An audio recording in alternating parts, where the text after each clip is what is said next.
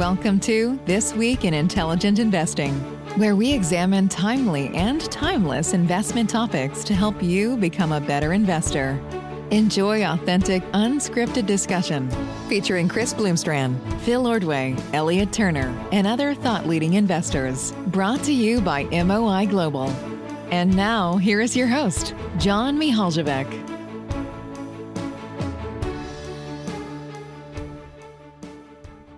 A very warm welcome to everyone listening to this new episode of This Week in Intelligent Investing. We have a great uh, episode ahead. Chris, Elliot, and Phil are all here, and I look forward to another great discussion. Today, uh, we're going to have Elliot go first, uh, then Chris, and finally Phil. Elliot will talk about his generalist investor mindset. Uh, Chris will uh, talk about uh, some employee option and repurchase mm-hmm. news and issues uh, that he's looked at. And finally, Phil will explain why we might be in the golden age of fraud right now and what that means for all of us investing in the markets. So, without further ado, Elliot, I'll turn it to you. Go ahead. Thank you, John. Hope everyone out there had a great week. Uh, good to be back. Um, so, what I want to talk about, I effectively want to share what I'd call like a generalist manifesto. I tend to adopt that worldview, and I think it's pretty fundamental to how I approach markets. Um, and I, I kind of was thinking of this idea last week during uh, Chris's section, talking about you know all the areas that, that you could say no to off the bat, and you know thinking about some of the areas being dominated by specialists, others not. But anyway, so you know, I think many of us share a, a, common appreciation and affinity for Charlie Munger's lattice work of mental models. And I think in many respects, that's effectively, you know, saying let's all be generalists, learn a lot from multiple disciplines and apply it to, you know, our domain. Um, so I come from a random, chaotic background without a linear finance pedigree. So the idea of thinking broadly had been inherently appealing to me, and it's part of what drew me to business analysis in the first place. So what what I like is, you know, some days we're doing intense math, other days we're doing behavioral psychology, and others journalistic style interviews. But like the one underlying theme and constant is always asking questions and looking for answers. So one of my favorite books I read within the last couple years was Range by David Epstein. Um, and the book, I guess, was born out of this debate that Epstein had with Malcolm Gladwell about the 10,000 hours theory. Um, and if you're not familiar, you know, just briefly, Malcolm Gladwell talked about how anyone could spend 10,000 hours intensely trained to become an expert in a domain. Um, the debate was kind of framed by Roger Federer versus uh, Tiger Woods. Tiger Woods had been groomed from a young age to be a golf specialist, while Roger Federer was, uh, who Epstein was using in the debate to frame this generalist mindset. Federer was the child of a tennis uh, coach, his mother, who had not actually pushed him to play tennis from a young age. He tried many things, explored many disciplines. And when he was like an early teen, which is kind of late in tennis terms to pick it up, he, uh, on his own volition, took an interest in tennis and went for it. So, one of the ideas that uh, Epstein uh, suggests is that, you know, um, and it's good parenting advice too, but I think it's good for learning to explore markets you know explore the world with breadth and delayed specialization. So don't rush too early to find the one area that really works for you but explore a lot. Um, and he talked about specifically how what he calls wicked domains are really good ones for generalists. So wicked domains are where the rules are unclear or incomplete. There may not be there may or may not be repetitive patterns and there may not be obvious uh, that, that may not be obvious and feedback is often delayed and inaccurate or both. So, uh, you know, that's a quote from the book, but I think that's pretty interesting because it sounds a lot like markets, right? You know, a lot of people look for patterns, but some may repeat, some might not. Uh, the rules are clearly incomplete. Not talking about the rules of how you buy and sell, but like what works and doesn't work, what creates alpha, what doesn't. So, you know, and he, he talked about how the greatest strength for people is to integrate broadly. And it's somewhat like the Kasparov model, where you use like human and machine to beat machine like neither human nor machine is is the best like the combination of the two is the best. So i think this stuff matters a whole lot as we uh, progress and more areas are digitized and you know quants take over more pieces of the market. So where can we humans add value? I think this ties into the growth versus value debate too because merely identifying something as statistically cheap that's like easy, right? You know, it doesn't take much to say, oh, this has a low PE. Um, but the more open ended the question, the more value we can add as generalists. Um, so in investing, there tend to be some sectors where specialists dominate, right? People focus on a given sector or geography, and you know, generalists could go anywhere. So there have been some situations in my career so far that being a generalist was extremely helpful um, in an area dominated by specialists. Specialists tend to have tunnel vision within their area. They have a network of sources who are similarly tied to that specialization. There tends to be a lot of groupthink in some of these uh, specialist areas. And you know, another way this happens, working on a name now, right, right now, that's dominated, uh, that's in a sector dominated by specialists. And basically, every one of these um, sell side analysts look out one to two years, slap a multiple on the business. But what happens when you have, you know, a, a different kind of entrant into the space or not not necessarily entrant but a different player in the space whose opportunity exists over three to five years when people are slapping a multiple on one to two years. They're not really thinking about the bigger picture. So that's an opportunity i'm exploring right now. Um, it means their entire valuation framework is effectively irrelevant.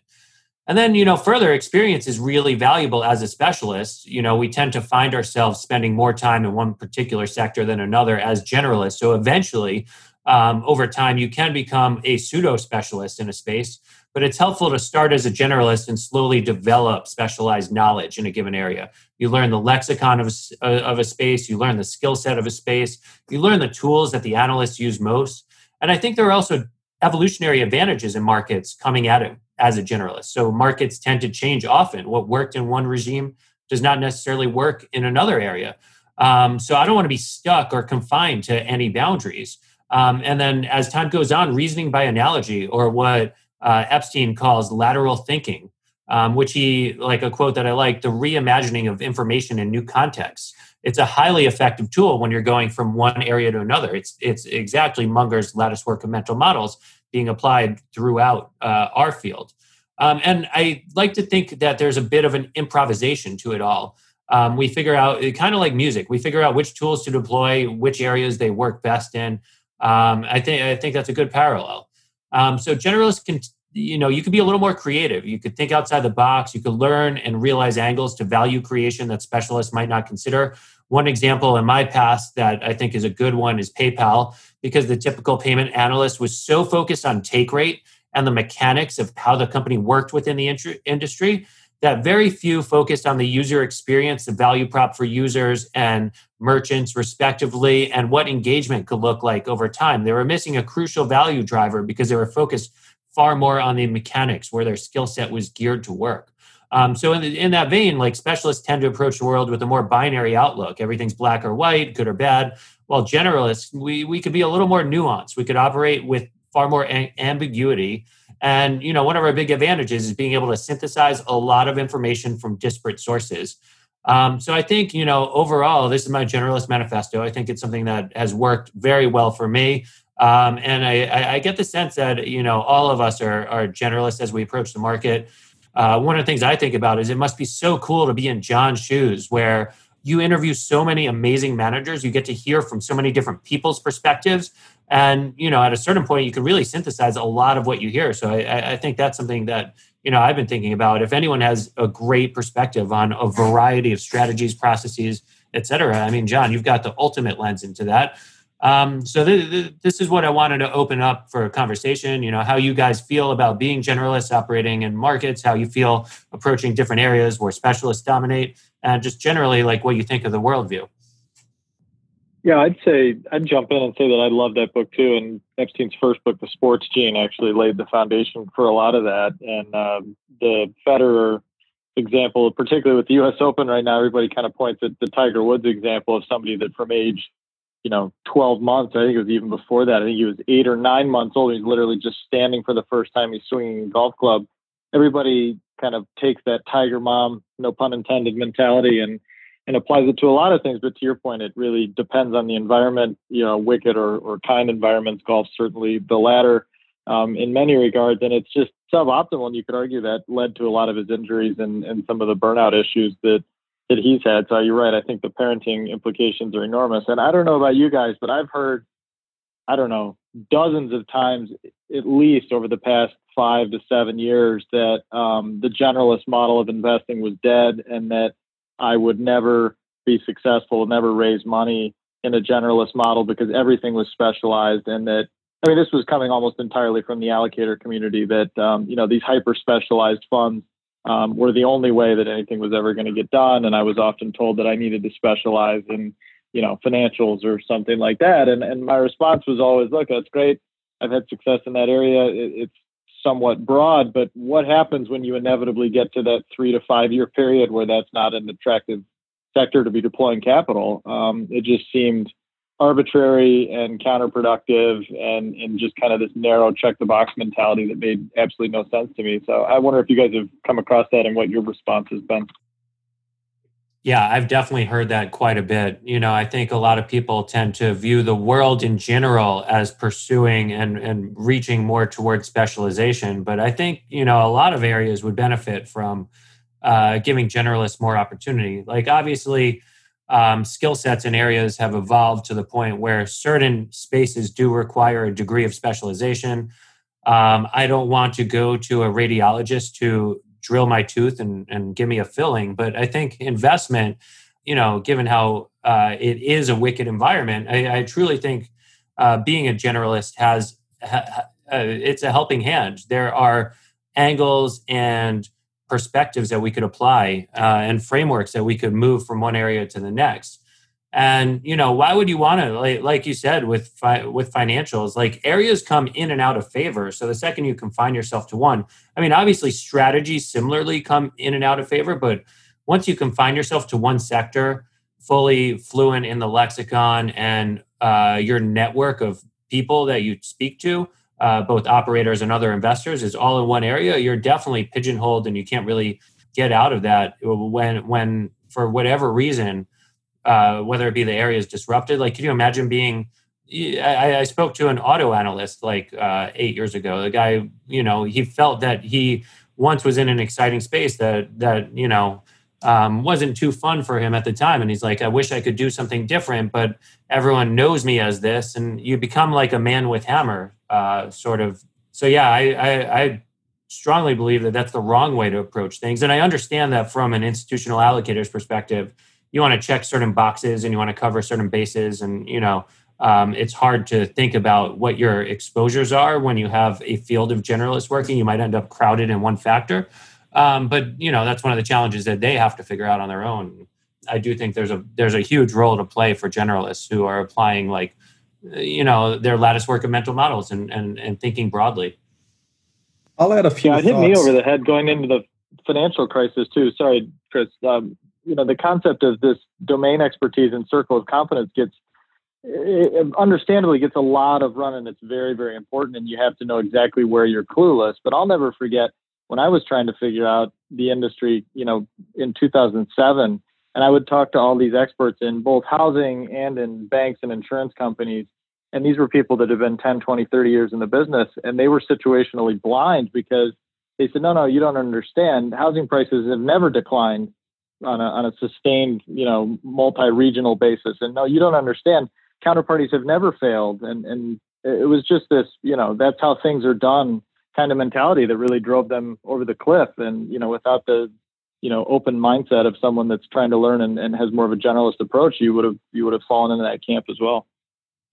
Yeah, I, I couldn't agree ahead, more, Chris. Phil, on that. You know, especially in, in real estate in the uh, 05, 06, 07, the, the folks were blind.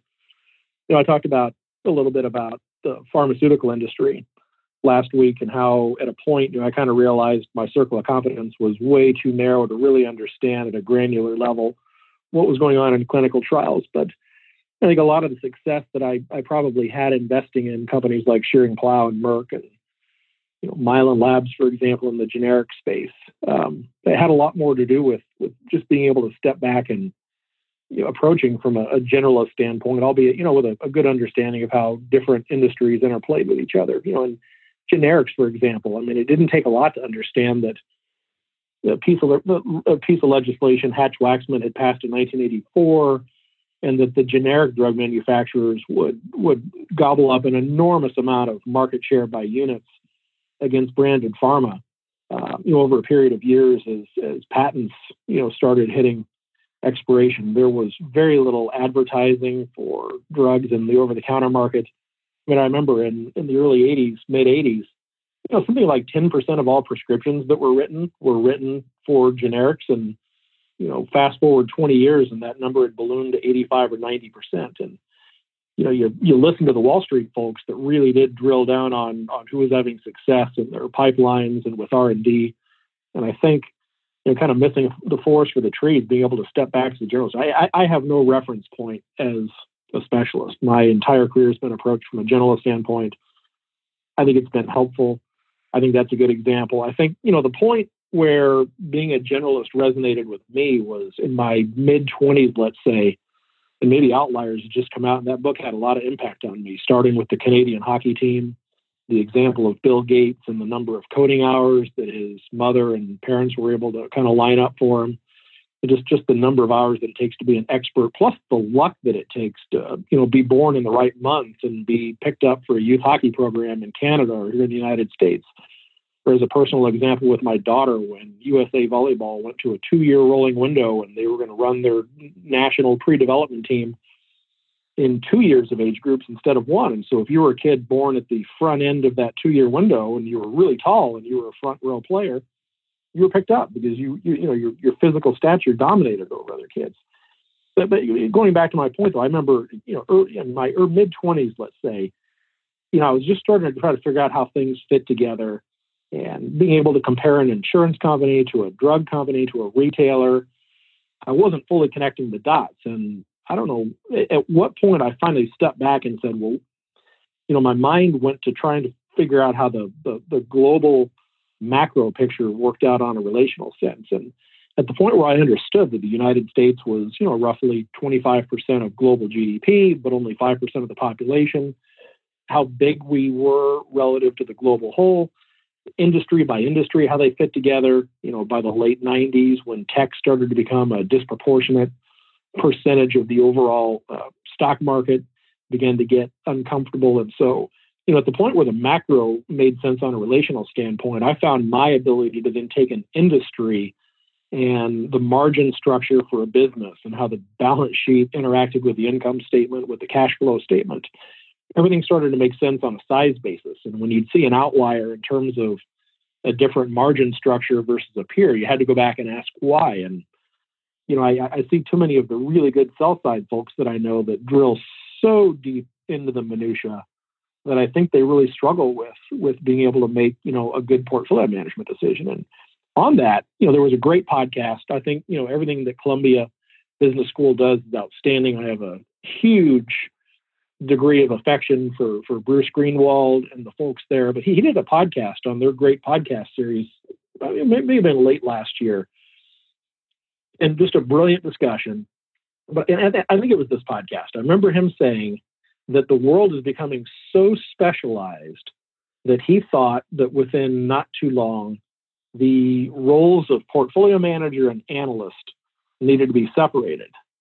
And that struck me as just, in my mind, completely wrong because to me, if you don't fully understand the business at a granular level, albeit as a generalist, you really can't get a feel for valuation and you can't really get a feel for how to trade a position within a portfolio, how to construct a portfolio, only with a deep understanding of each business as a component in a portfolio. So, you know, I, I, am I'm, I'm thankful I've had a, approach as a generalist. I can't imagine doing it the other way, but again, I don't have a, a great reference point. But you know, I'm 100% with you guys. I think it's a huge advantage to have kind of that view from 40,000 feet, but then also to be able to do a lot of work from a bottom up standpoint and, and drill down and, and try to become as much of a specialist with the businesses that you own. But having reference points outside of your specialty to me is immensely useful. I think, Elliot, the point you make about um, you know computers really taking over a lot of uh, the areas of the investment landscape uh, these days uh, is a great one because it kind of steers us toward where we as generalists let's say as, as humans can add value and it's not as you said in those um, things that screen very easily like pe's or price to book multiples and um, it also reminds me of uh, something that John Burbank uh, once said in an MOI interview, which is that uh, what has never happened before is likely the most mispriced thing out there. And if you think about that in the context of um, you know computerization, you're going to realize that a computer isn't going to really price something that has never happened before. And, and similarly, you know, sector specialists may not price it either, as Phil just said, when, you know, the housing bubble was uh, happening and so forth. Um, so I, I think that's a great example uh, uh, where generalists can outperform in a big way. And, uh, you know, we may be coming up the next few years might be years where we might see some things that have never happened before, you know, as we've done this year.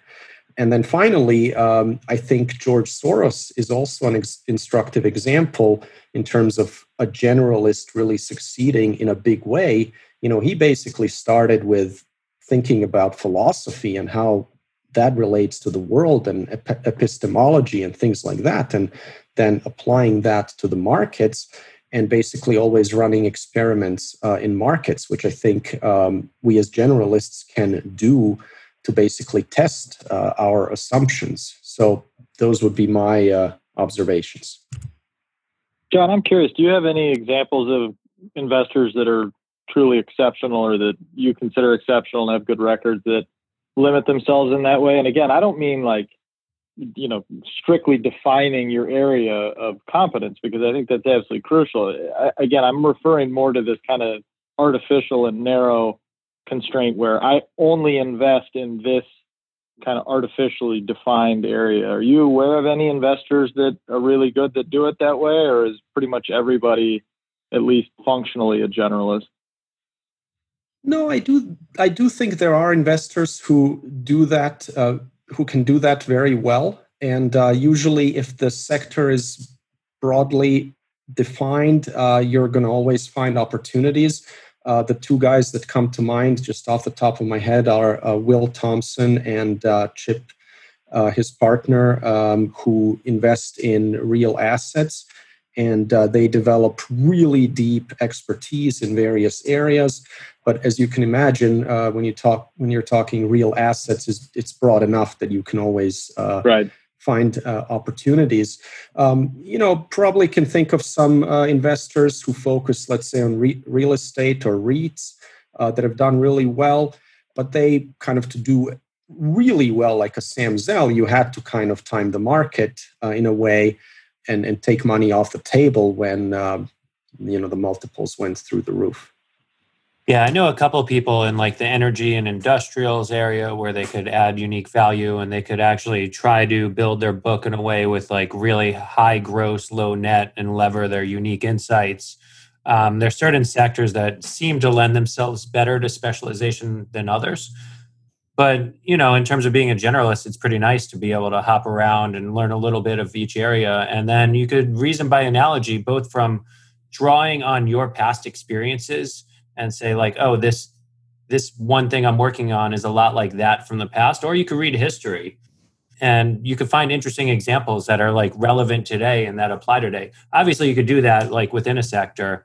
Um, so you know you you're not confined to to exactly what you're doing. You, you could read broadly, but um, I think that sort of general pursuit of wisdom and building uh, like a compounding base of knowledge that you could apply in different areas. You could also constantly broaden your circle of competence and both in, in two ways, right? We could we can move like horizontally and verti- vertically, um, and I think that's part of recognizing that you know by and large, I mean you could you could have a pretty long career in this industry in the grand scheme of things, I consider myself pretty young uh, still, uh, thankfully. Um, you know, and thinking out for many years, hoping that um, some of the time I spend on some of these little areas and developing a little extra, like pushing myself in, in whether it be vertically or horizontally, that somewhere down the line, it may not be something I act on today for my portfolio, but somewhere down the line, it's something that'll be, you know, incredibly valuable to me. And I don't know how I'll deploy it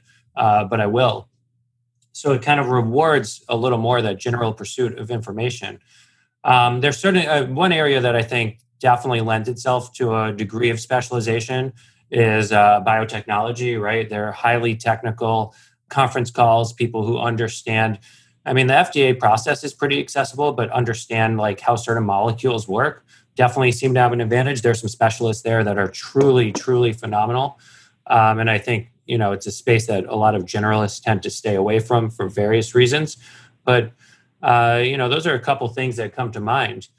But in general i think all of us like when it, as fundamental analysts we have to start with like universal principles too. So like always have to understand the unit economics of a business. We have to know what the right unit is and we have to know like where each dollar of revenue gets allocated to and why and what ends up as free cash flow that we as shareholders could benefit from um, so there's certain fundamental principles that we we always know but you know kind of pursue this worldly wisdom to hop around and, and figure out things and I think it's interesting too to be able to, you know, even within our competence, say like, oh, you know, British small caps are especially uh, beaten down right now. Let me see if there's anything interesting over there, and start doing some extra work, uh, kind of sifting through the rubble and figuring out if there's something that fits in what we look for. Um, so there's so many different angles to explore as a generalist. And I know yeah, you're the biotech thing's a good example. I mean, I think we probably all could point to one or two firms in the, in general that that you know maybe they only buy you know uh, companies who had a major drug fail at phase two or phase three trial and the stock gets obliterated and then it you know inevitably or in many cases where they're able to find opportunities it's not nearly that bad and so again it's somewhat contradictory i'm not dismissive at all of that kind of domain expertise because i think there it's really people and investors and firms that are set up to take advantage of that unique opportunity it's it's somewhat semantics. I'm referring more to where people are kind of artificially drawing a line around what they will and won't look at rather than something that actually requires inherently that domain expertise. So it's it's uh, it's an interesting debate. Yeah, it's, it's places where you have very high degrees of technical complexity, right? So biotech's great example. You know, there are some really good mining investors that I, I don't have near the, the geological expertise to, to troll around in junior Canadian miners, but you know, when you really get into a, a pre-production piece of land and you know, there are nuances and ore grades and technical complexity, you know, I think folks that have, that have a very deep technical background would have an advantage when you get outside of the seniors. You know, I think about the energy investments that we've made over the years and you know, the folks in the industry that are really good. I, you know, the the guy I admire the most in energy is Christian Siem, who's chairman of Subsea Seven, which we've owned for a number of years, and meaningfully here in the last couple three years, as energy has gotten so beat up. You know, he's just a very good operator, uh, who I would put in an investor category, even though he he chairs a big public company. He's been a CEO. Uh, he's been inside of some big energy businesses and you know, I think I think with a with a technical expertise about equipment that's viable and and an understanding of the cycle, you know, a guy like that is is really just a rock star. And you know, I could spend an entire career and and you know he'd forget more in the five minutes than than I could learn in a lifetime about various nuances of the energy energy world. So I I I absolutely concur that uh, very complex businesses and industries, especially when they're cyclical, require an, an expertise that we as generalists would will, will never get to. One argument that I've uh, also heard articulated quite a bit, and it I do think it has some validity, is the geographical argument. Let's say with somebody based in India who says, I'm going to invest just in the Indian equity market. And because I'm here, I know the language, I know how business is done, I can contact these management teams. I have an edge over someone sitting in New York. Uh, I think similar argument could be made for, let's say, investing in Japan. If you're on the ground, you can actually uh, talk to these companies. You may have an edge. Um, we also know that in some countries, uh, companies may publish their uh, financials or, or their reports in the local language. Um, obviously, with Google Translate, that's no longer as big of a deal. Uh, but there might be some geographies where I do think if you focus, um, you know, you could make the argument that you have an edge. And then within those geographies, those investors do tend to be generalists um, within that. So that's that's another um, observation, I think, and another nuance. So I think uh, we'll move on to our second topic uh, of today. Chris, I'll turn it to you for uh, some thoughts on uh, employee options and uh, repurchases. Yeah, good. Thanks, John. So we had taken some time in the last couple weeks and just did a, a mid-year, if you will, update on an area that we, we keep an eye on pretty closely, and that's share issuance and, and share repurchases. I spent a fair amount of my client letter this year on the subject. In fact, the theme of the my letter, "Money for Nothing," um, you know, kind of did a parallel between um, kind of the the, the free uh, issuance of company stock to insiders and the degree of dilution that really is so painfully expensive to shareholders. So here at mid-year, I mean, it, you know, you're seeing more and more businesses as the COVID downturn and the economic downturn got underway You've seen a lot of suspensions of share repurchase activity. And I, you know, that that goes to me to kind of the exact opposite thinking that you'd want to see. You know, I a share repurchase done well is done at a undervalued price relative to an intrinsic value. And you know what you what you've tended to see over the years are larger share repurchases as stocks get more and more expensive. You know, during economic booms when profitability is high, you know, companies have you know surplus free cash, and invariably it winds up investing in company shares and investing regardless of the value of the underlying shares. When times get really lean, go back to the 0809 downturn, even go back to the kind of 0102 recession, repurchase activity falls off the cliff. You know, you have businesses that need capital. The banks, for example, in 2008, early 09, were massive net issuers of new shares the dilution in places like Citi were uh, so punitive that the original shareholders were effectively wiped out, even though you didn't have a technical restructuring. So, you know, here we are in a downturn, and I thought it'd be interesting to kind of see who was who was shrinking the the, the repos and I think what's lost on everybody is the degree of dilution that comes on the front end and the absolute number of shares. And I spent some time in my letter this year kind of going through the history of stock options and repurchases. And you know, going all the way back to the Great Depression, Dow Jones had fallen 89%. You were in the middle of a depression. Very few companies were generating a profit. GE, for example, was you know trading for less than the cash in the business. They weren't making any money. And to the extent any companies tried to buy back the stock because they had a mountain of cash on the balance sheet, it was generally frowned upon and it was hinted even at manipulation. And along came the, the, the 34 Act, which you know really did to a degree discourage repurchases. So you got through the 30s and 40s and 50s, and there was very little repurchase activity. Companies at that point hadn't dreamt up the executive stock option, so you just had very little re- rebuys and issuance of shares. In 1982, there was an SEC regulation that effectively eliminated uh, and, and, created a safe harbor for repurchasing. I mean, you know, go back in the 60s, and in the early 60s, a lot of stocks were still cheap.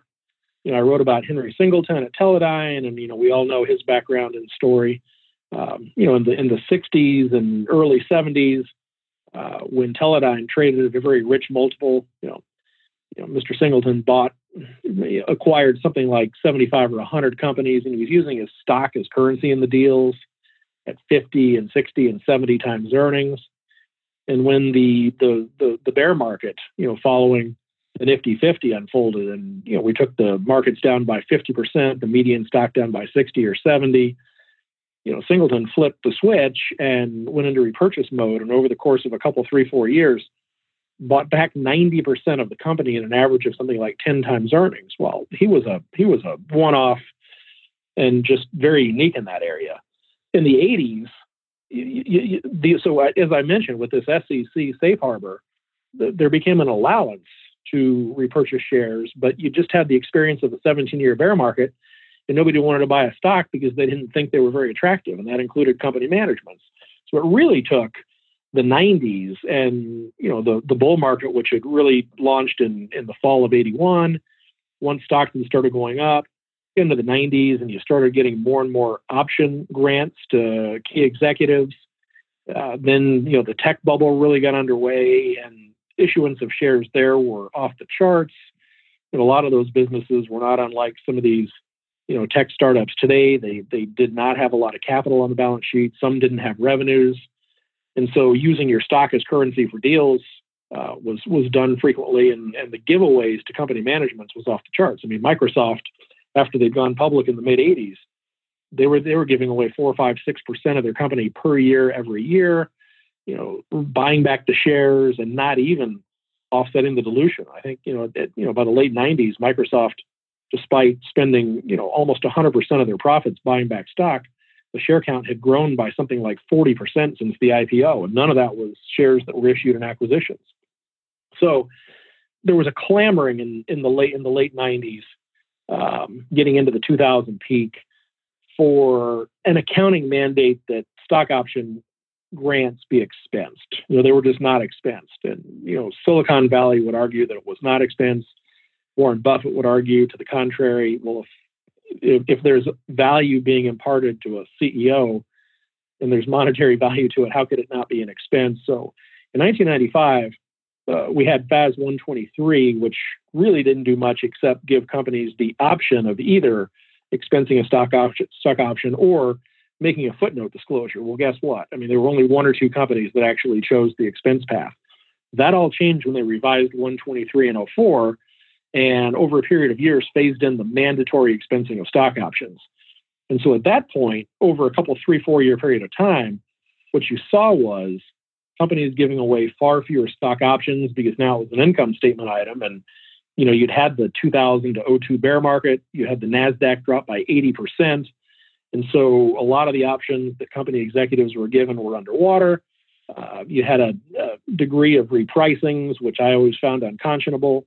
Uh, you had, uh, you know, Black Scholes. If you think about how options are valued, volatility and interest rates into the mix. And to me, if you know, on average, if, if you give a, a, stock option at ten bucks a share, the option cost under Black Scholes on a normal kind of five-year vesting schedule would have been would about a third of the face value or the strike price.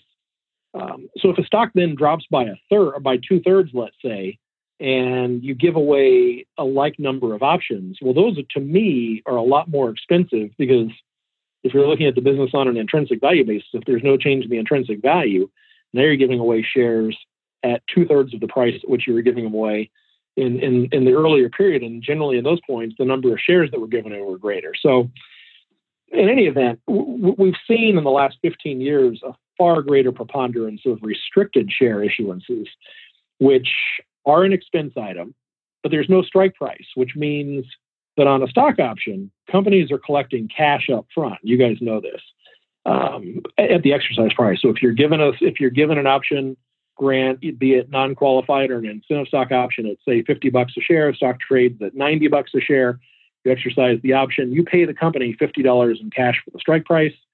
You pocket the $50 or $40 difference as gain. The company can actually take a deduction in one of those cases uh, for the tax liability uh, for withholding. But under an RSU, under a restricted share or performance share, where there are performance hurdles that go with the vesting schedule, you know that $50 grant is an expense, and so because because you didn't have the, the, the cost of the option and, and, the potential for loss, it's a dollar for dollar expense. And so the numbers started off low, but in the last 10 years, they've just ballooned back up to the point where, and here's where it gets important. You still have about one and a half percent of shares being given away every year to executives and employees of public companies. And we all focus on repurchases, which are now running, or at least through year end 19, we're running at about 2.5% of the market cap of businesses. And so what you really had was a 1% shrink in the overall share count. You look at the divisor on the S&P 500, it's only shrunk by one, but we're spending 2.5%. Well, the reality is that 1.5% is dilution. And if you take the aggregate of the S&P 500, which is only growing its sales at 3% a year, option compensation is prohibitively expensive. And you know, I cringe when I hear things like shareholder yield that were that combine a dividend yield with what you'd look at as a repurchase yield, and it's the number of dollars that are being spent to give away shares. Well, if the dividend yield has been two percent and stocks are trading at 20 times earnings, that makes the repurchase yield three percent. That's crazy because if companies are spending 50% of their profits, which is what they've averaged for the last 10 years to buy back their shares, the yield is far lower. You know, you know between dividends and, and, and repurchases, we're spending on average 90 to 100% of company profit. Those profits, to the extent they're, they're paid, you know, as dividends, you're getting that capital. But in the majority of cases, other than the stock price going up for some period of time, there's really no investment being made for the benefit of the shareholder. This is really a transfer of wealth from the, the, the insiders of businesses away from the shareholder. So know, I find it unconscionable. And so it's just interesting. Uh, and, and, I'll, and I'll open it up to you guys for your thoughts. But, um, you know, I took the big five tech companies here, and it's really interesting in that the, the, the dollar volume of stock options have gone down. You know, we were running on the order of $750 billion a year, which, as I say, is, uh, you know, on the order of 60% of net income for the overall S&P 500. Um, you know, the, the, the big five, which is really just Apple and Microsoft. You've got Google now buying back some shares. Amazon has not bought back shares really. Facebook just in the last couple of years started buying back. But you know, those big five, which are 22, 23% of the index, we're, we're, we're buying back about 16% of the outstanding uh, repurchase volume of the index. Getting into the first quarter, they bought back uh, uh, 35 billion out of 197. We just ran these numbers a few days ago. And then in the, the second quarter, once the COVID was underway, the repurchases at, at the big five really didn't fall off, off much, still running $30 billion. Well, on a quarterly basis, we dropped from almost $200 billion down to under $100 billion for the S&P. So now the big five spending 35% of the repurchase volume. It just goes to, it, it, it tells us that outside of a handful of very big businesses that have been buying back their shares, you know, there's just an enormous transfer of wealth from businesses uh, you know, pervasively throughout the index, where to me shareholders are being robbed. And you know, I, I'll make a side point and then I'll stop. Apple and Microsoft have done a monumentally good job if you look at it with their share repurchases. Apple wasn't buying anything back until 2013. They didn't retire a share. You know, they were issuing on the order of one to one and a half percent of their shares per year. So there was dilution every year, which, you know, to me was proper. They were investing in the business. And then when they really got profitable, starting in 13, they started buying back an enormous amount of the shares. Since 13, they've bought back a third of the stock. In 17, 18, and 19, you know, 19 alone, they spent $66 billion, which was more than their net income, and just enormous repurchases at what seemed to be good prices. It'll be interesting there to see the price at which they're buying back. Microsoft was a very heavy buyer in kind of the 08 to 2012 period when the stock traded at 10 times earnings where they were buying back four and four and a half and five percent of their outstanding shares per year. And since then, they've probably averaged two to three percent of their market cap per year, uh, which you know just slightly more than offsets uh, the shrinkage from issuance of shares to the employees. So you know you take those two businesses out though sequentially, and Apple's big block of repurchases more recently, next to Microsoft's in the prior five-year iteration, they did a marvelous job and outside of those two, which are so distortive to the aggregate, again, I go back to there's to me an enormous transfer of wealth underway. And if you own the index of a three percent top line growth, you really the average investor has no idea the degree to which they're being robbed by transfer of capital. So uh, uh open it to the floor. Yeah, so that's all really interesting and something you know I've thought about quite a bit too. Um, I think there's this like illusion that companies are trying to pass on to some shareholders to the extent that they you know dilute with stock comp and repurchase to merely replace it um, and i've always wondered if there's like just a better way a better paradigm altogether because i understand how you want employees to be incentivized to work hard. You want them to take part in success alongside stockholders. But maybe if they instead were to issue or not issue, wrong word, but to approach uh, stock comp as we will subsidize you to outright purchase stock if you so choose to a certain degree instead of just giving that amount of stock it could be a little better and the choice would be more proactive and and employees would have to opt in as opposed to be granted. That's something i think about a lot. And then um, the other side of that too is i tend to just really not like when companies methodically purchase X dollars of shares per year.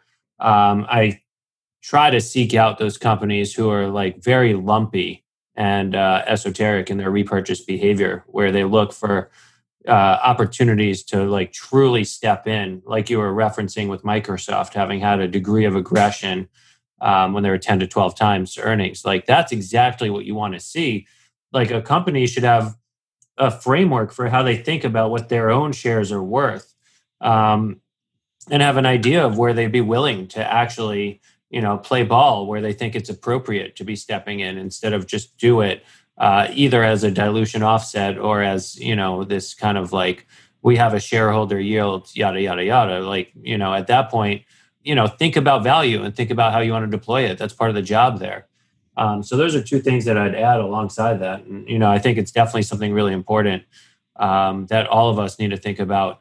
Uh, and one counterpoint there was an interesting study by uh, empirical i think it was on valuation uh, sorry on on um, whether you should or should not expense uh, stock comp in approaching valuation. And they, uh, I, I, am going to butcher exactly how it played out, but effectively um, viewing non-GAAP and, and expensing stock comp had very little impact in the forward returns uh, for shareholders. So that's something interesting to think about. I was surprised by that, and they showed it nicely.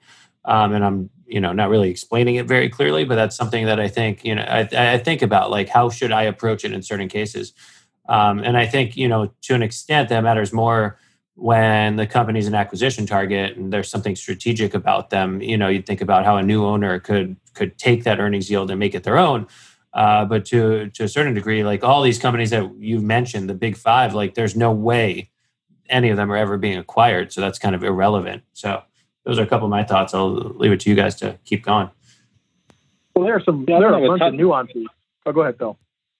Well, I was just going to say I don't have a ton to add, but I mean the one thing that jumped out to me, I just tried to find the number. I think it was in the Michael Mauboussin paper earlier this summer about uh, private equity and public to private shifts, which is a fantastic paper in its own right. Highly recommend it um, for all sorts of different reasons. I couldn't find it quickly. If I can find it later, we can probably link to it in the notes. But as I recall, I think it was him. You know, the massive, massive amount of share-based compensation that's really taken off in the past few years is a really meaningful number in the context of all sorts of things, particularly in the in the context of margins and how people are valuing these companies because it's a very material expense. I mean, how you pay your employees is a very important number for just about any business on the planet. And when it tends to be in or, or heavily weighted towards share issuance and then you just turn around and buy back a lot of those shares with after tax free cash flow you know that's that's an interesting practice to put it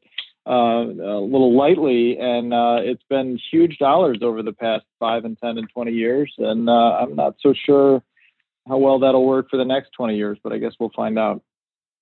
It's a shame when when the policy is simply to offset the dilution by repurchasing shares. Then there's just a disregard for the price that you pay. You know, there are so many capital levers that you can pull, make acquisitions, you can buy back shares, you can issue shares, you can buy back debt, you can issue debt, you can spend on R&D, you can spend on CapEx. And what you're getting is with increasingly large amounts of, of free cash profit, uh, which is discretionary in its use, going to retire shares at, at what have been increasingly higher and higher prices. It really is just a destruction of capital. You know, Elliot, you mentioned you know, kind of a preference for having CEOs and managers dig into their pockets. You know, if you go back to the 70s and 80s and even early 90s, and you still see cases of it, oftentimes there are policies in place where a newly hired CEO or executive team is is is required to own a certain number of shares outstanding. And you know, in the cases where you've got to dig into your pocket, or the company makes you a loan, or they withhold a portion of your cash and your bonus cash compensation uh, to compel you uh, to purchase shares with your own money, I think the motivation absolutely changes. When you're the CEO of a public company and you're on the job for four years, and 10% of your compensation comes from cash, and the remainder comes from RSUs and PRSUs and stock options, you have every motivation to drive the price of the stock up in the short term regardless of whether you have better opportunity sets for capital deployment throughout the rest of the empire. And it, to me, it just becomes a, a, a real misallocation of capital. And you know, I think at the end of the day, it's not made easy to figure out the degree to which the dilution takes place because you know if you spend enough money, you can shrink your share count, you can grow the earnings per share, and that all looks great. And you can drill through to the cash flow statement, like I say. But again, you know, you can see the cash cash spent on repurchasing shares, and you can see the cash received from the issuance of shares. And again, that that cash received is only coming in from stock options, which now represent a small, a far smaller proportion of the shareholder compensation as an as as compensation as shares to, to executives. You know, the preponderance are RSUs, which again require no cash in. And the only way to figure out the degree to which you're being diluted is to go into the footnotes of the 10K. Some companies do talk about share issuance during a quarter in the Q, but you always see it in the K, but you've got to get into the footnotes and add up, and you've got to get into the proxy statement and add up the number of option shares that were granted and the number of RSUs that were granted and the number of P- P- PRSUs that were granted. And it's not an easy exercise. And having done that math, it's you know the, the numbers for, for 2020 have not dropped off on issuance as far as we can tell. Again, the repurchases are down, but you know, that, that dilution factor is running at the rate of 1.5%. And at some companies, you have to do this on a company by company basis. At some companies, it's way, way, way, way higher. I mean, way higher. Goldman Sachs has had years where they've given away 10% of their shares per year, and then they spend an offsetting, you know, you know, majority of profit buying back the stock. It's uh, uh, need to on a case by case basis, and it's it's a subject that's underappreciated. And I think when you get into the political sphere, everybody wants to jump on you know, stock repurchases as being the evil when you're really ought to focus on the degree of dilution going out the front the front end and it's really the giveaway to companies and and the the, the skewing of proper you know incentive motivations and structure it's just it's a big issue that's way too underappreciated Chris, I'm curious how you would uh, define shareholder yield, uh, because this this notion has gained traction. It seems, especially also among value investors, uh, to look at dividend yield plus buyback yield, and then to be consistent, would you basically subtract, um, let's say, the stock comp dilution offset yield, or um, how would you think about this in, in the right way?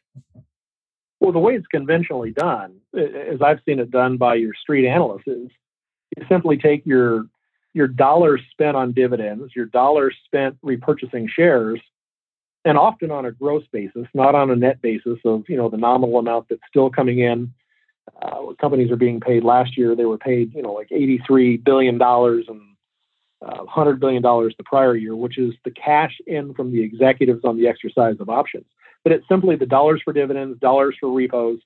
And again, it, it really, the easiest way to look at that, John, is if you take the earnings yield, if you're if you're spending 100 exactly 100% of your profits buying back your shares and your dividend yield is 2 and your stock's trading at 20 times earnings the repurchase yield is 3 so it's it, it's just the dollars divided by the stock price it's just the yield and there's no factor that people consider for the dilution that comes out on the front yield. They're saying we're spending the money re- repurchasing shares, but we're ignoring the fact that our share count is really not going down. They're saying the dollar spent rebuying shares in inure for the benefit of the shareholder, and they do not. To me, you have to offset the dilution, the shares given away on the front end.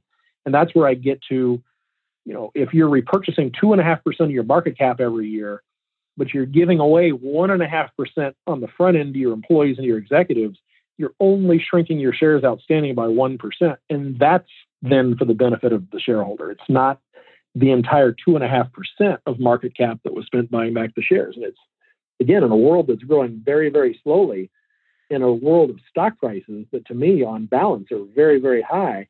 It's making it prospectively very difficult for the common shareholder in a diversified portfolio of stocks, say you're index owner of the S&P 500, to really make money. It's it's an expense that you know kind of comes off as a management fee that's not a management fee, and it's just paid and it's money gone forever. And it's it's it's consuming the vast majority of corporate resources. And even you know take that one step further, the you know, these, these repurchases that are running at two and a half percent of market cap broadly for the last 10 years and even for the last 20 years. Because you're spending half a profit, you're spending 90% of profit on dividends and repurchases. To the extent you're trying to fund any of your operations, be it your capex, your R and D, you know, expansion, the, the, the differential is coming from the the the assumption of debt, and so debt numbers relative to sales, debt numbers relative to profit, debt numbers relative to EBITDA across the corporate sector are at an all-time high. And you know, it's, it's a, to me, it's just a, to summarize again, I'll say it till I'm blue in the face, just a massive transfer of wealth from the shareholder to corporate insiders. And it's miscalculated when they talk about shareholder yield. Great. That's uh, very helpful. Thank you. Let's move on to our third topic of the week. Uh, Phil, I'll turn it to you for uh, your observations on the golden age of fraud.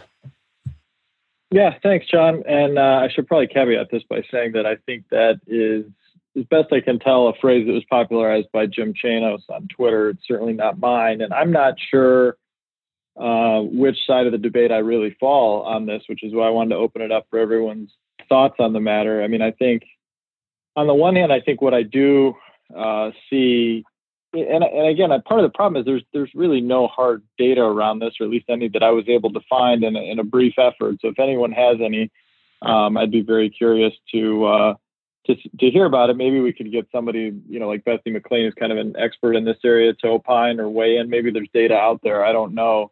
Um, but for people who track kind of frauds for a living, um, anecdotally, I mean, I think it's easy to say, sure, this is a golden age of fraud because you look around and it's so much in the headlines. And I'm certainly somewhat subject to bias. I just read The Billion Dollar Whale, which was, you know, a couple years ago, written about the uh, Malaysian scandal and Jho Low, which, you know, again, I think what stood out to me there was just how brazen it was. I mean, it was a very clearly a fake it till you make it fraud, um, where, you know, it was just kind of go big or go home. And that, that was kind of the stunning part of it. Not that it's not all that stunning. It's certainly not new that there's corruption amongst uh, public officials, not new that there are young strivers out there who are willing to break the rules and trying to get wealthy or get ahead.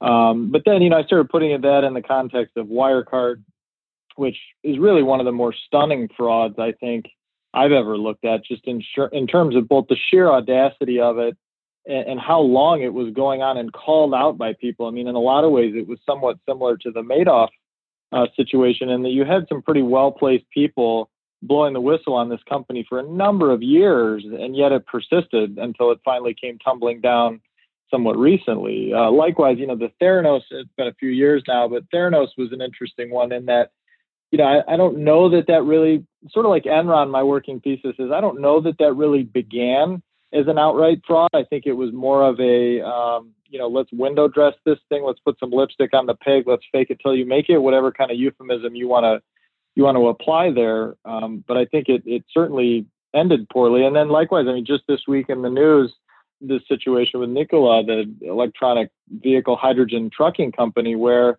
um, again, the, the end of that story is, is not even remotely in yet. The jury is very much still out, but um, you know, it certainly raises questions when you have a company put out a promotional video and raise money on the back of you know something a demonstration about a supposedly working vehicle with that's literally titled Nikola One in motion, and then you find out on the back of an accusation of a short seller that the t- that the truck was tied to the it was towed to the top of the hill and then set loose in neutral to just run down the, you know using gravity down the back of this hill. I mean it's pretty stunning. Um, you know to say nothing of some of the other issues at Wells Fargo or um, you know, Turing and Martin Shkreli, the, even things like the Fyre Festival or Varsity Blues that are somewhat outside the, the realm of financial markets, but certainly in the popular uh, imagination loom large and for good reason. So I don't know. I mean, I think my view is probably that these things are somewhat inherently cyclical. They are somewhat tied to both the business cycle and the monetary cycle. Become more easy to commit and and there's you know uh, more of an uh, I guess an incentive to commit them when when money is loose and things are going well, which might apply to most of the past five or ten years. So I guess I'm somewhat skeptical that this really is a golden age of fraud. I think fraud's always been with us. Greed and misbehavior has always been with us. So I, am not sure I see any clear evidence that we're really in um, a new era of outright fraud. But I am pretty open to the argument that the fake it till you make it culture has really become pervasive. Um, and even if it doesn't quite meet the stricter thresholds of fraud, um, that that is something that has become really endemic both in, in culture at large and in the business world. So I, am curious for what everybody else thinks on this. Yeah, I think this is a really interesting topic, really interesting conversation. Um, and I wonder about it too. There's definitely something like cyclical about it.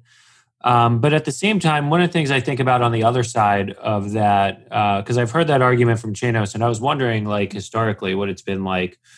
But today we live in an age of instant information and anything is searchable and discoverable and i'd have to think like the capacity to commit fraud is as great uh, is is as yeah. like challenging as possible like it's not that easy to just go out there and do some of the things that historically you know people were more vulnerable to but there are other ways that it could happen I mean, you see things uh, as simple as like the phishing scams that especially prey on older people through their phones, like not digitally native, not inherently skeptical enough of how they're being, you know, reached for communication. Like those sorts of things, like surprisingly, you know, you ask yourself, why does it, why do people try this? And it's because, why, why do I keep getting these annoying calls? Because it works. They get enough people. It's worth their while to keep doing. Um, but the fraud that I do think is kind of pernicious these days. The, the, the fake it till you make it. I've definitely seen in way too many contexts. I've seen it small and large, and it's somewhat frustrating. Like I think there are certain people that glorify that and that incentivize people to work that way. And so that's definitely one kind that I've been like, especially uh, from some of the kinds of companies that that uh, in the sectors that I look at, you see some companies that you're like, well, this is a little too good to be true. And some of the ways I think I see com- companies doing that is they'll point you to uh, not just fake it till you make it, but they'll point you to like a TAM that's just so phenomenally large and have you like focusing so zooming so far out at the business while they know realistically there's no way they could really attack uh, you know a good portion of that or at the very least like uh, the nature of the competition is very different once you get past a certain uh, portion of the TAM. So like you know, I think communication is pretty open, pretty transparent. Um, we're in an instant information world, uh, but people manipulate uh, some of the ways that that it does work, and some of the ways people tap into that. Um, so that's kind of how it, maybe, maybe uh, what I was thinking when you introduced the topic. That was a good point. I, I, no, I think this is an awesome topic. Um, I would contend that it's probably no more fraud is no more pervasive now than it's been throughout time and I would you really argue that that you, to me, and, and, this is just in, you know, observation of kind of when I've seen the big frauds pop up. I suppose when you finally get the economic downturn, it makes it harder to perpetuate the fraud or the Ponzi scheme. Um, so you're seeing more today, but you're seeing a weak economy. And you go back to the, the the the tech bubble that raged, and there was just countless fraud. And you had the big ones that were only exposed kind of on the back end, Enron and Tyco and Health South. Um, but you know, throughout time, yeah, WorldCom. I mean, there were just a ton of them. You know, it, it, it, they're whole, they're whole, you know, Luckin Coffee today. You know, I think you look at an Alibaba, and I scratch my head at the margin structure of the business versus versus the their, their, their contemporaries that we'd be more familiar with here, and wonder how do they do that. So there have been clear red flags um, you know, so, some of the more you, you, look at you look at um, Berkshire. I mean, you'd think a Berkshire Hathaway would be the last place on earth where you'd be susceptible to being hoodwinked, and they've got two cases here in the last three or four years, right? You've got the the DC Solar loss that everybody's familiar with. You know, the guys that were running the tax equity funds. Uh, and were selling those generators for music festivals and sports events and what have you. And they they only had a fraction of the number of units actually that they made, and they were pilfering money out of the business to line their pockets. The Precision Castparts, you know, Ber- Berkshire's biggest deal.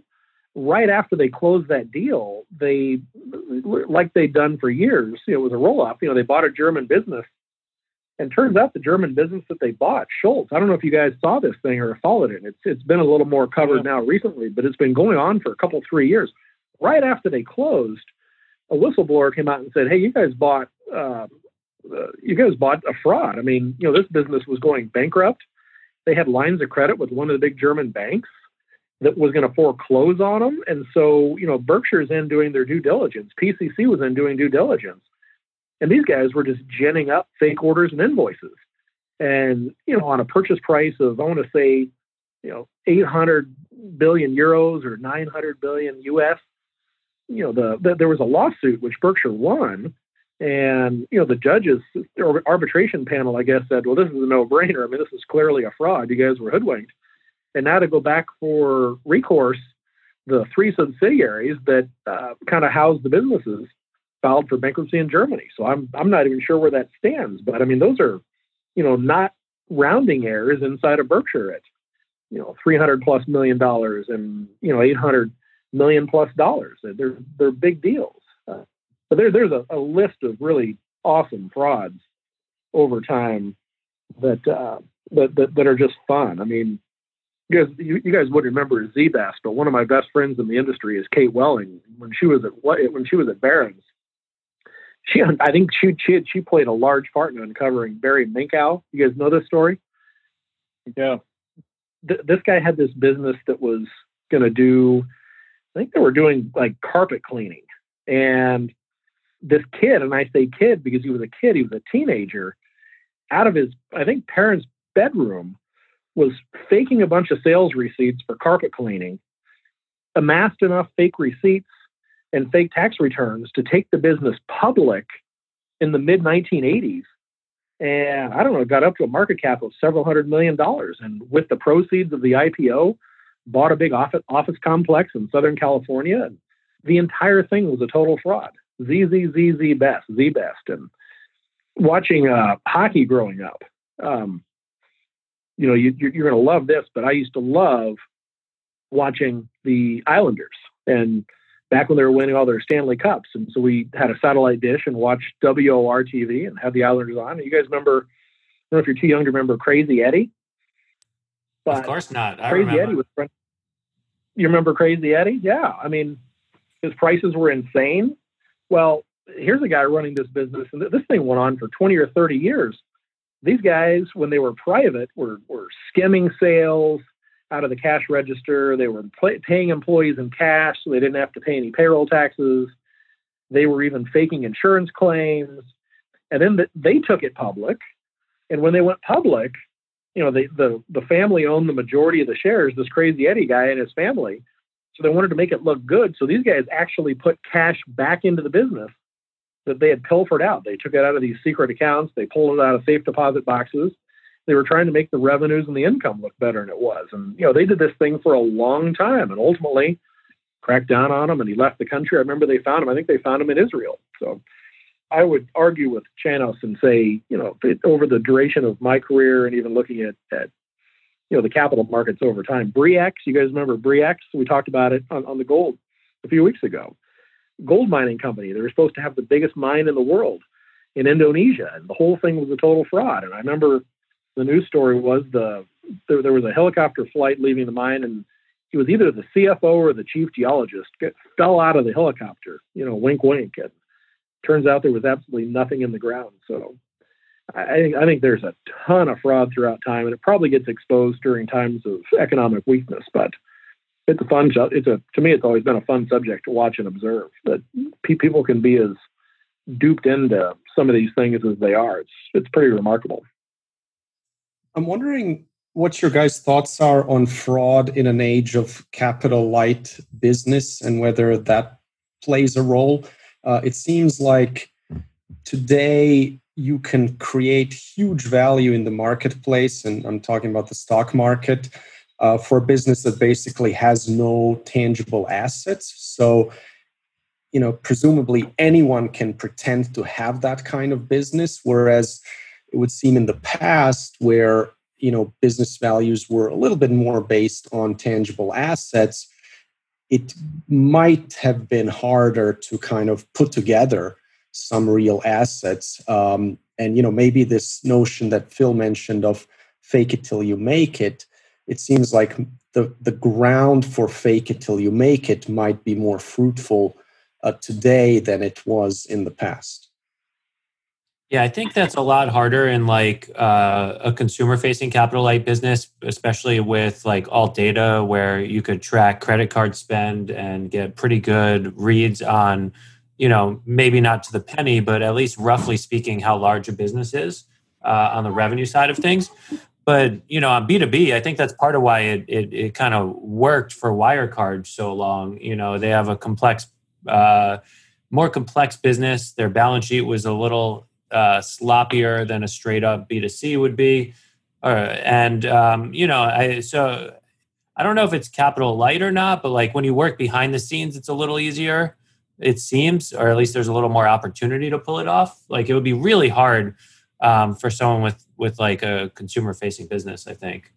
Um, and I just want to add, Chris, I hope you're watching the Islanders tonight because it's a big game for us. Uh, not, not, not to get too far off, but uh, I got that on my mind but yeah, overall, you know, I, I think there is something to be said about how um, the kinds of companies that uh, we've seen do it recently aren't really um, necessarily capital light at the end of the day.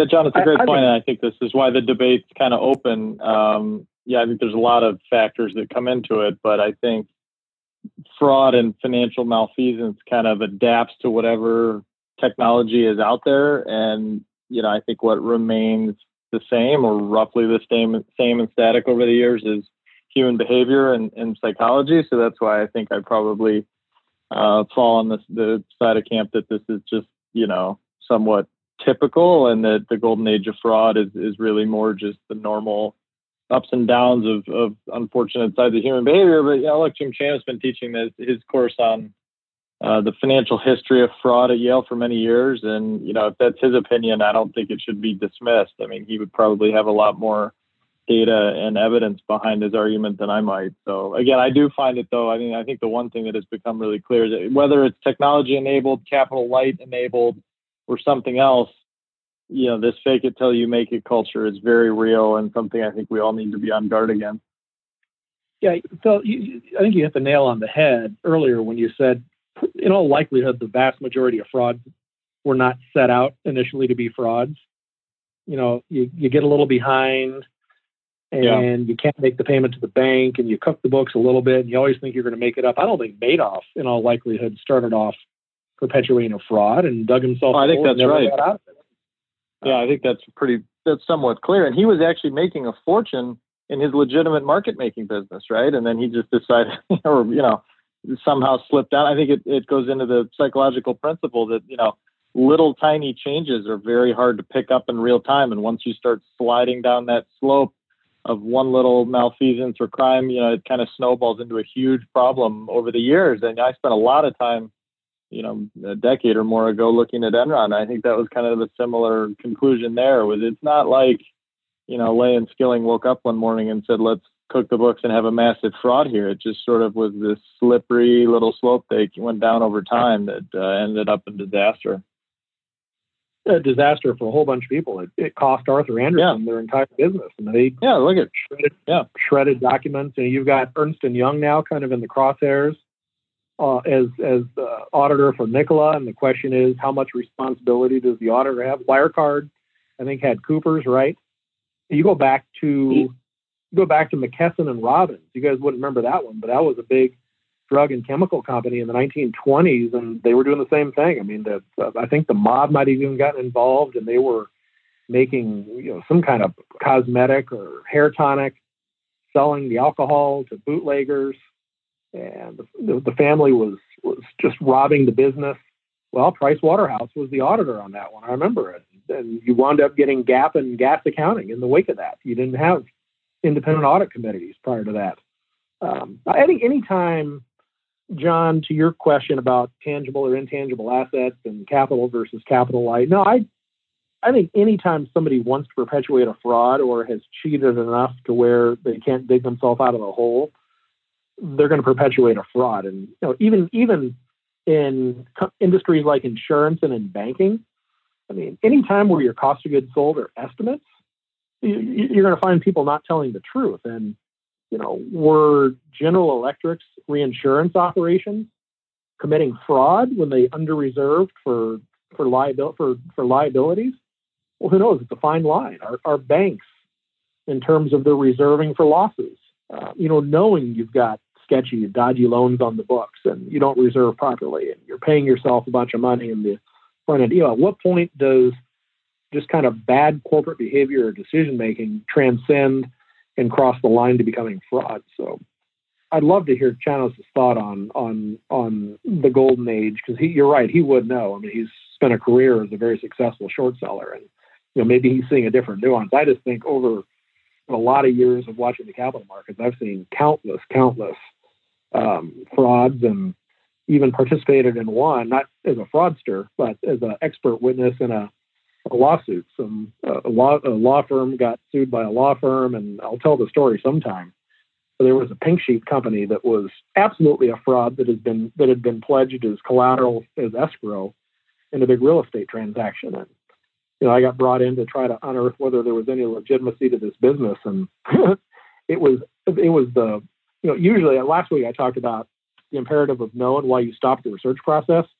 Well, you get to a couple, three red flags and you stop. And when you're engaged as an expert witness to dig into what, what actually turned out to be a massive fraud, um, you know, I spent I spent a fair amount of time digging into this thing, and I guess I've, I've half told the story now, so I'll tell more of the story. There was a family sold a bunch of real estate. Like I say, they they took instead of taking cash the buyers who were out of Boca Raton, Florida, and somewhere in South America. I know this thing ties into Colombia, but they wound up convincing the, the sellers to take cash as the escrow down payment, which, you know, to the extent the deal didn't close, the sellers were going to keep the, the escrow payment. And the, the, the shares were in a company called Vertigo Theme Parks that was developing a amusement park in the middle of Colombia. And you looked at the map and kind of the urban density and having owned Cedar Fair back in the day, there was no way you could, there was there po- enough population to justify a theme park. And then they said they were going to build one in Mexico. Um, you know, the company that that that was the quote, you know, theoretically developing the theme park uh, had said they had five billion dollars or ten billion dollars or something on that order in these Mexican bonds. And when you tried to read the bond indentures, they never had the right name and nomenclature for them. The whole thing was just an absolute fraud from the start. And, you know, I think, you know, you listen to a guy named Ian Cassel who's such a good small cap and micro cap investor. You know, my guess would be, and I don't know the degree to which which Jim would drill down to, you know, really tiny micro caps, but you know, my sense has always been that world of really small businesses publicly traded are just rife with all kinds of bad behavior and fraud. And what is it with Boca Raton and places like Utah where like those two seem to pop up in so many instances of it? Arizona's another, but Florida. I mean, I've I've I've always joked and kind of kidded that if if I had to go away for 30 years and put all of our capital into every publicly traded company in a state, well, you'd invest in some place like Minnesota, maybe Iowa, where you just have good honest people running businesses that have Midwestern values and culture. The last state in the world you'd ever do that with would be Florida, which is just kind of famously full of shysters. Um, I'm not sure I've ever looked at an honest business in Florida, frankly. I probably shouldn't have said that. I guess um, you can edit well, that out, John. Well, uh, yeah, we'll see.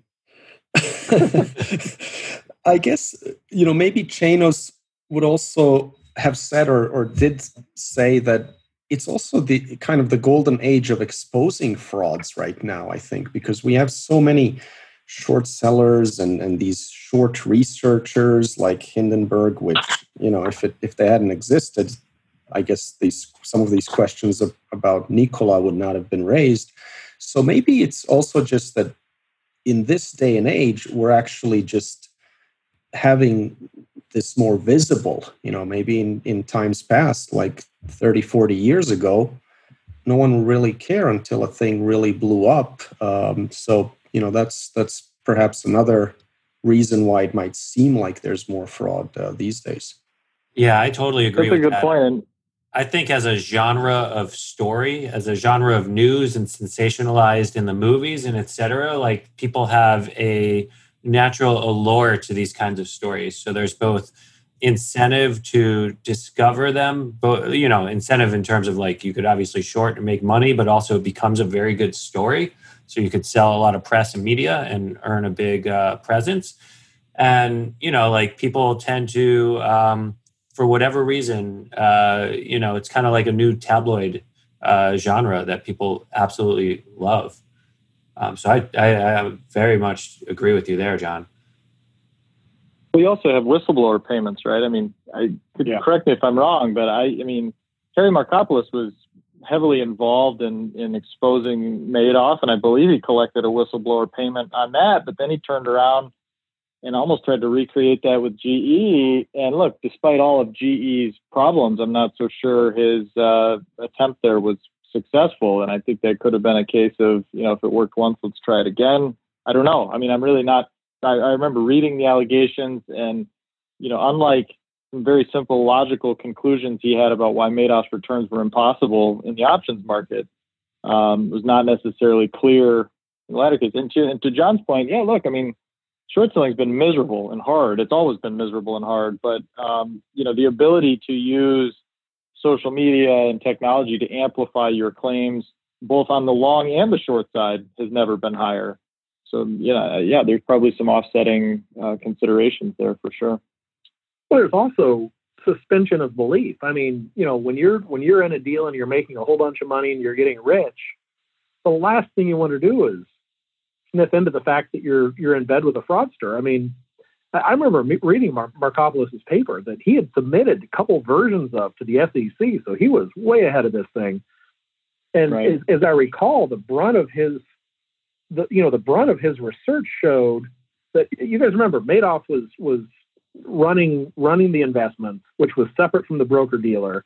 He was totally ring fenced from everybody in the firm, including his kids, and all of the clients, there, there were he was basically running an option collar strategy, right? And in theory, he, and, and, and he and he he zeroed out everybody's account balance at the end of each month. So you were into an option strategy during the month and you were out of it. And how any institutional investors kind of bought off on this.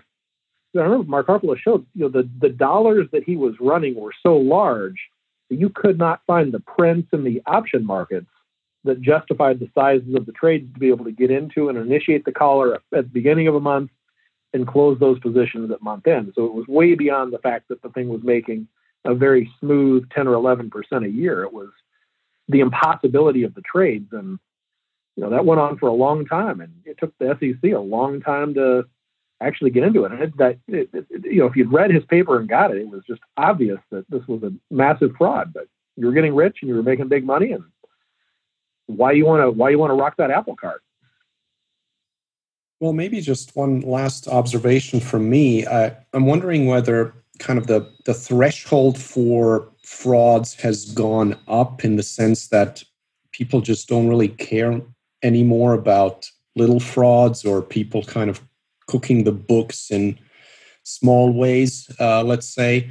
Um, because I feel like some of the allegations that have been made against some prominent public companies these days are credible enough that they, you know, 10, 20 years ago, they would have been investigated by the SEC and, and, and others. And today it's kind of like, well, that's the way of doing business. And uh, it's, you know, unless it's a huge fraud, we're not really going to go there. Uh, do you guys feel that way at all?